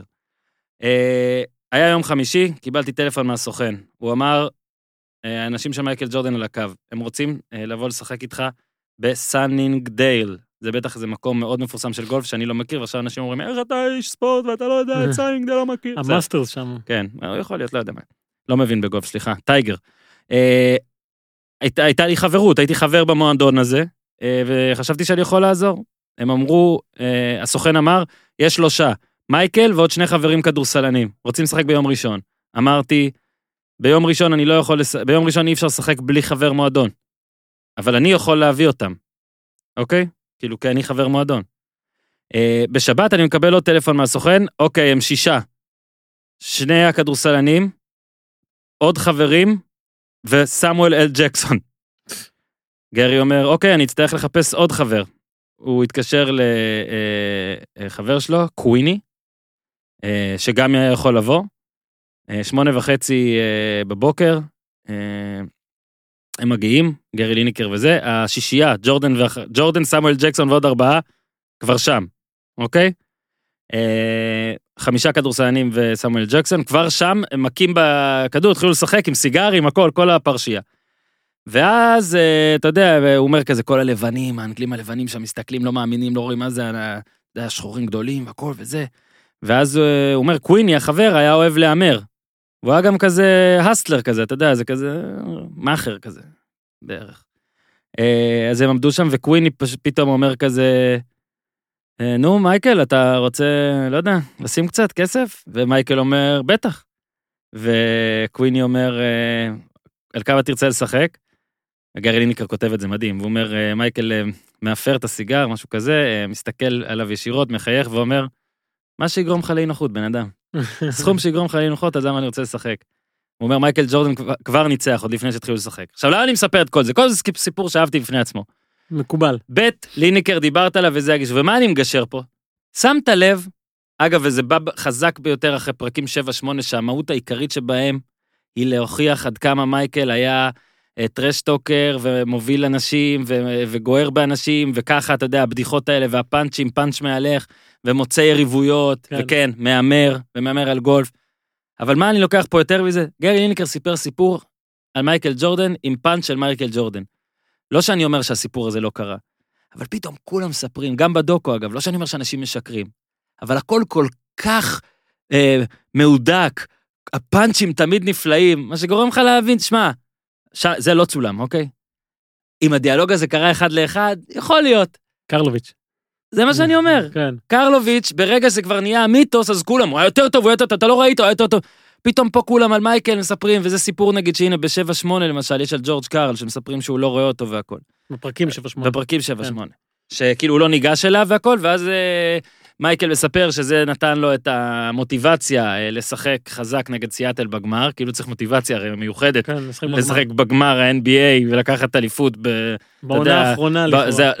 סיאטל זאת הראשונה, כן? אה, נכון, שהוא אחרי שלוש שנים שהוא נכון, חזר, נכון. כמה, כמה עוד רעל אתה צריך. אבל זה, ו- אה, וג'ורג' קארל בטוויטר כתב, אה, הם לא ניצחו בסדרה הזאת בגלל שהתעלמתי ממנו במלון, זה היה בגלל שההגנה שלהם הרגה אותנו. כן.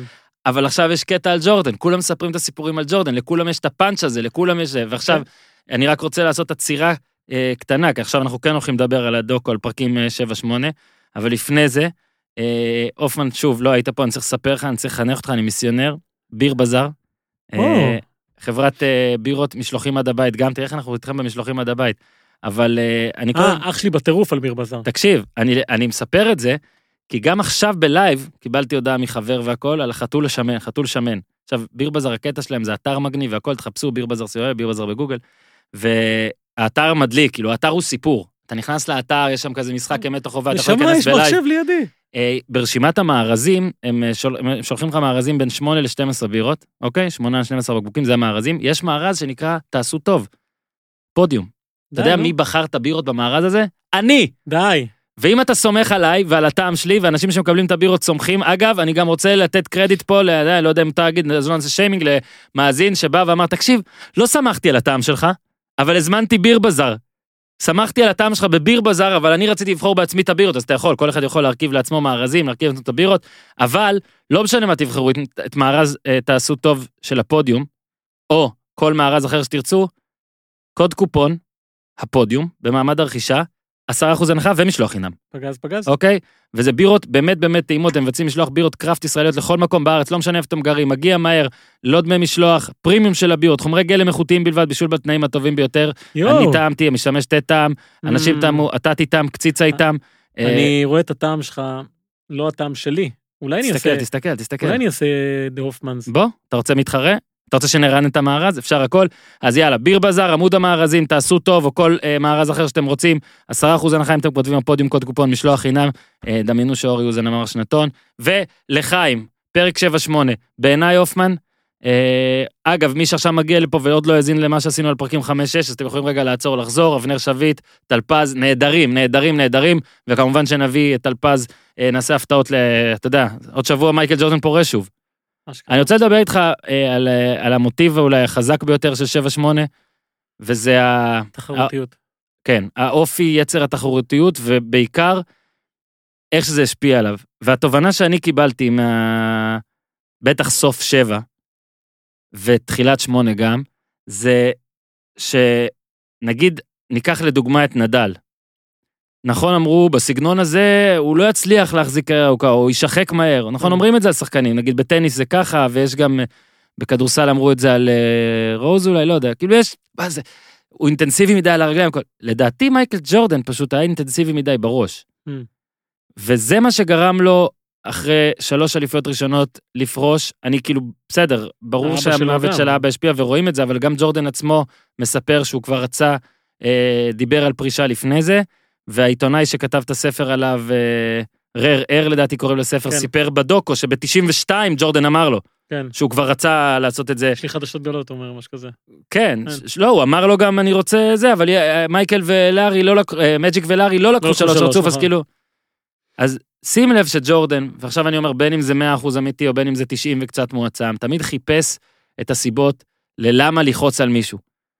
ולריב עם מישהו מהקבוצה שלו, אגרוף. לפרדו, אגרוף לסטיב קר, ואיך שהוא דיבר באימונים, סקוט בורל.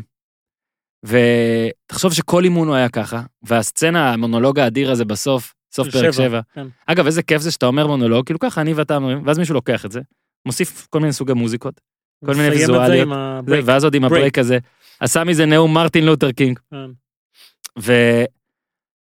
ואני חושב ש... הרי הוא אומר, אם אתה לא יכול ככה, אז אל תהיה איתי, וזה אני, ואני לא חושב...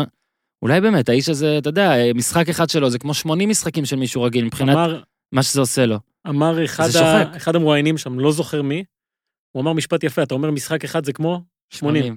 אז הוא אומר שמייקל חיפש משחק בתוך משחק, הרבה פעמים. זאת אומרת ש... אתה יודע, מה שאתה מתייחס אליו כמו גמר, משחק אחד בגמר, אז הוא משחק אחד בגמר, אבל זה גם אה, משחק נגד ג'ורג' קאר, וגם נגד אה, ההוא שאמר עליו, תחליף מ-45, זה לא, 45 זה לא ניק 23. אנדרסון, שיום אחרי זה אה, החליף, לברדפורד- סמית שקלע למשל. 37, ואז אה, לכאורה אמר לו גוד גיי מייק, בתוך כל משחק שיש את המטרה לנצח, היו לו עוד מטרות קטנות, להשפיל את ההוא, להחזיר להוא, לנקום בזה, לנצח את הזה. לעולם לא להיות מקום שני, גם לא בדבר הכי קטן שיש. ואצל ספורטאים גדולים בכל קנה מידה אגב, אני שם לב לדבר הזה, אצלו זה כמובן פסיכי. הבמאי אה, מצטרף לפודקאסט של אה, ג'יילן רוז ו... של ג'יילן רוז ו... וג'קובי, אה, על כל פרק, איזה חצי שעה, והוא מספר שם, הבמאי, איך שבפעם הראשונה שהם נפגשו, הוא וג'ורדן. אז הם היו אמורים לנסוע במונית לאיזה אירוע של ג'ורדן, והוא לא הכיר את הבמאי, הבמאי נכנס, משהו כזה, למונית, וג'ורדן, או לא, הם הלכו, לא משנה, לא זוכר איך הם הלכו, הלכו לאירוע, וג'ורדן התערב איתו, שהם יראו יותר מעשרה זוגות נעלי ג'ורדן, Hmm. מעכשיו ועד הכניסה לאולם. גדול. והבמאי מספר, אפילו לא התערבנו על כסף, הוא פשוט רוצה כל הזמן לשחק ולנצח. כן, כל הזמן. הוא אמר את זה למה? כי כשאלו אותו על ההימורים, אז הוא אמר, מייקל אף פעם לא שיחק, כאילו גם שזה היה סכומים ענקיים, הוא לא יכול להתרושש מדבר כזה, הוא פשוט שיחק על סכומים שגרמו לו להרגיש את התחרותיות הזאת, זה כן. משחק הכל. למרות הם ראו- שבאחד הפרקים, אבל הוא מספר על זה שהוא רצה להתערב עם האלה בשורה הראשונה במטוס על דולר. רק כדי שיהיה להם את הדולר הזה הכסף. בכיס. כן, לקחת את הכסף שלהם. בהנחה שהם לא מוכנים להמר על יותר, הוא רצה לקחת את הכסף שלהם. עכשיו הם ראו, הם הלכו לכיוון האולם וראו זוג אחד, שניים, שלושה, לא בטירוף, והבמאי כבר חשב שהוא ניצח.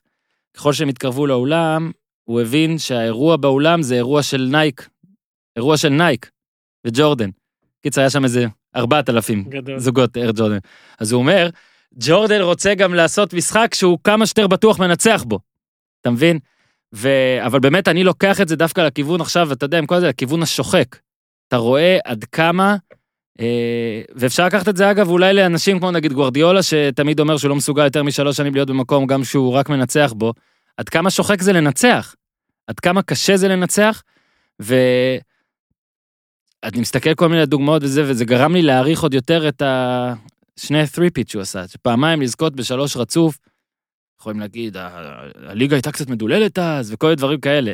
אבל תחשוב, כנראה, איזה...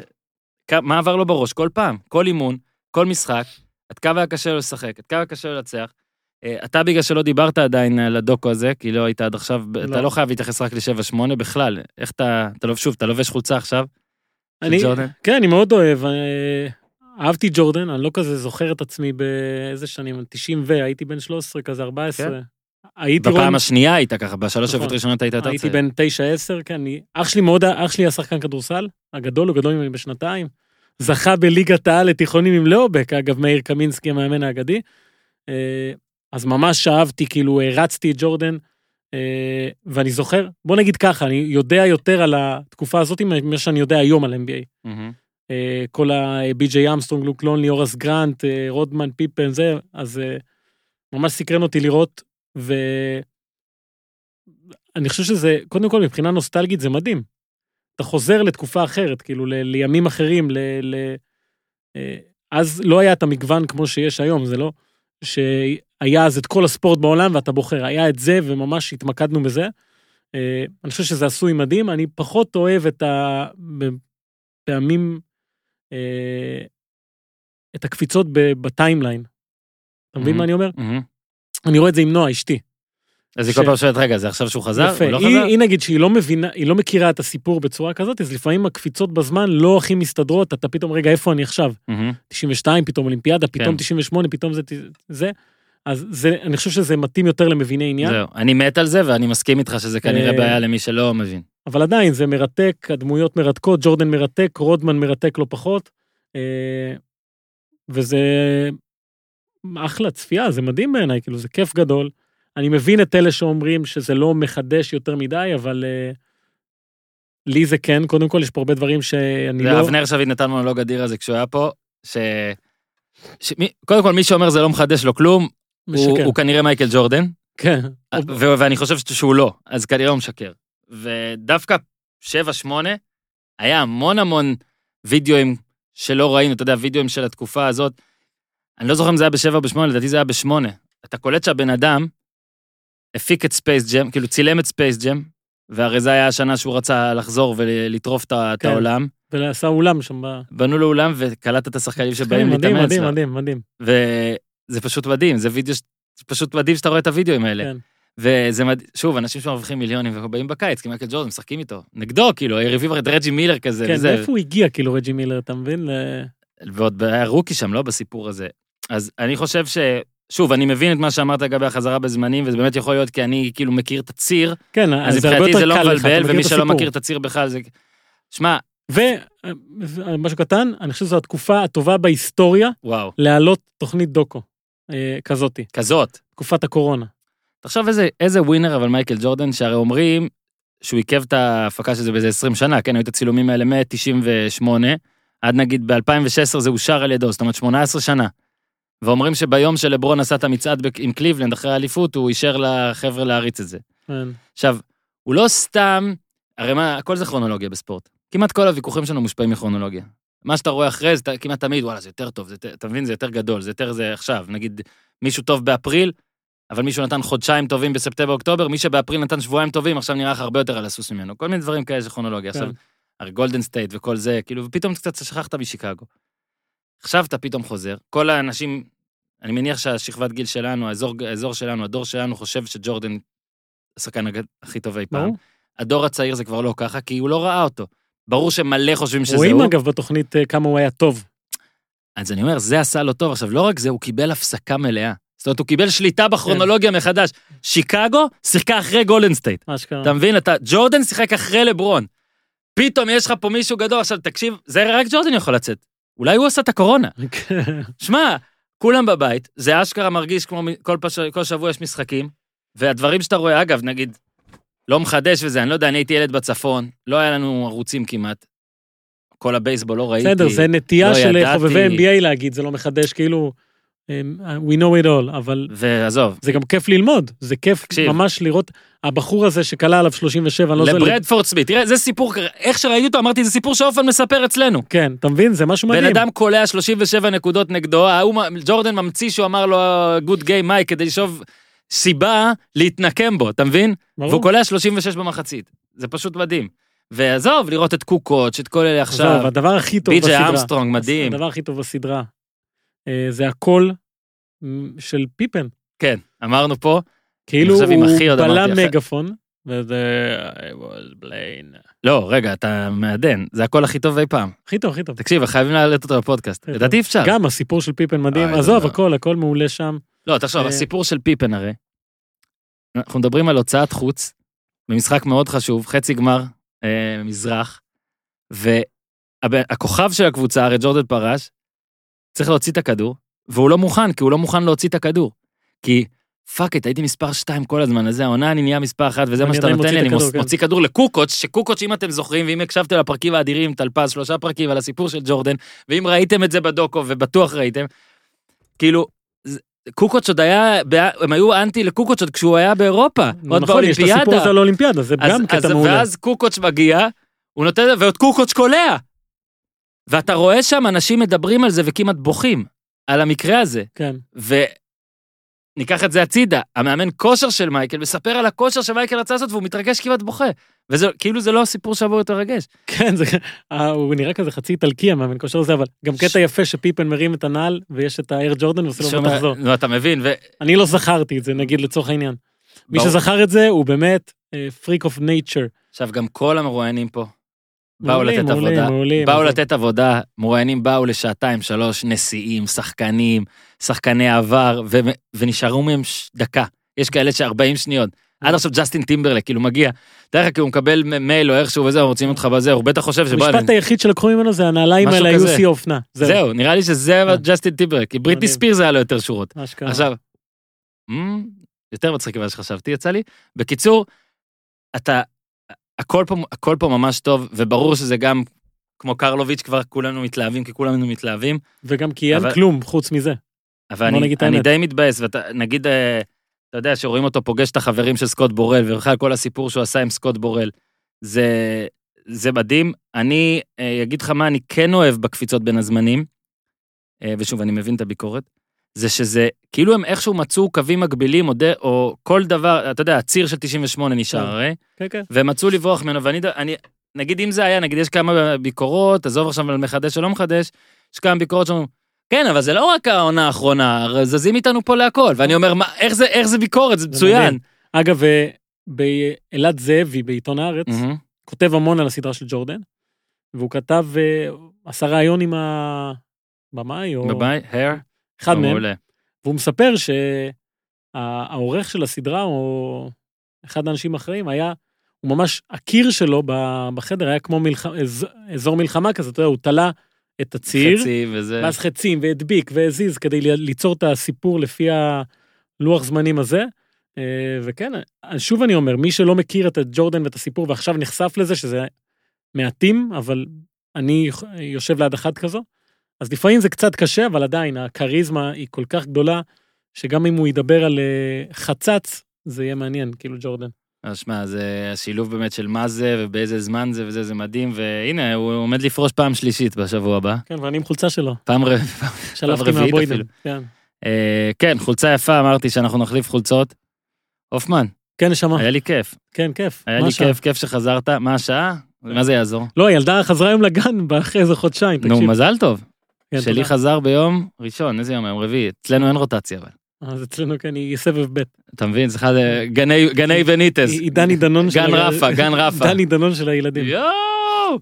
תודה רבה לדור הופמן. תודה רבה. תודה רבה לכם שהאזנתם, ואם פעם לא אמרתי את זה בהתחלה, נגיד את זה עכשיו. תודה רבה על כל התמיכה שלכם בהדסטארט, היה אדיר. אנחנו מתחילים לשלוח דברים, אתמול אפילו הופמן שלח הודעת וידאו מצולמת לבן אדם, אה, שאני די בטוח שעכשיו ישלח, אה, יבואו אליך אנשים לקחת אותך להסתכלות, אבל אה, יש את העמוד פייסבוק, אם אנשים עדיין אה, לא יודעים איך להיכנס, אז נשלח לכם למייל.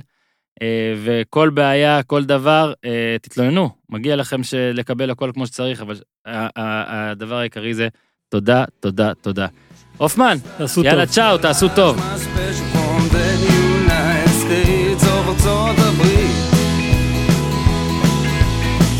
תחתית, ניו, תל אביב, TLBC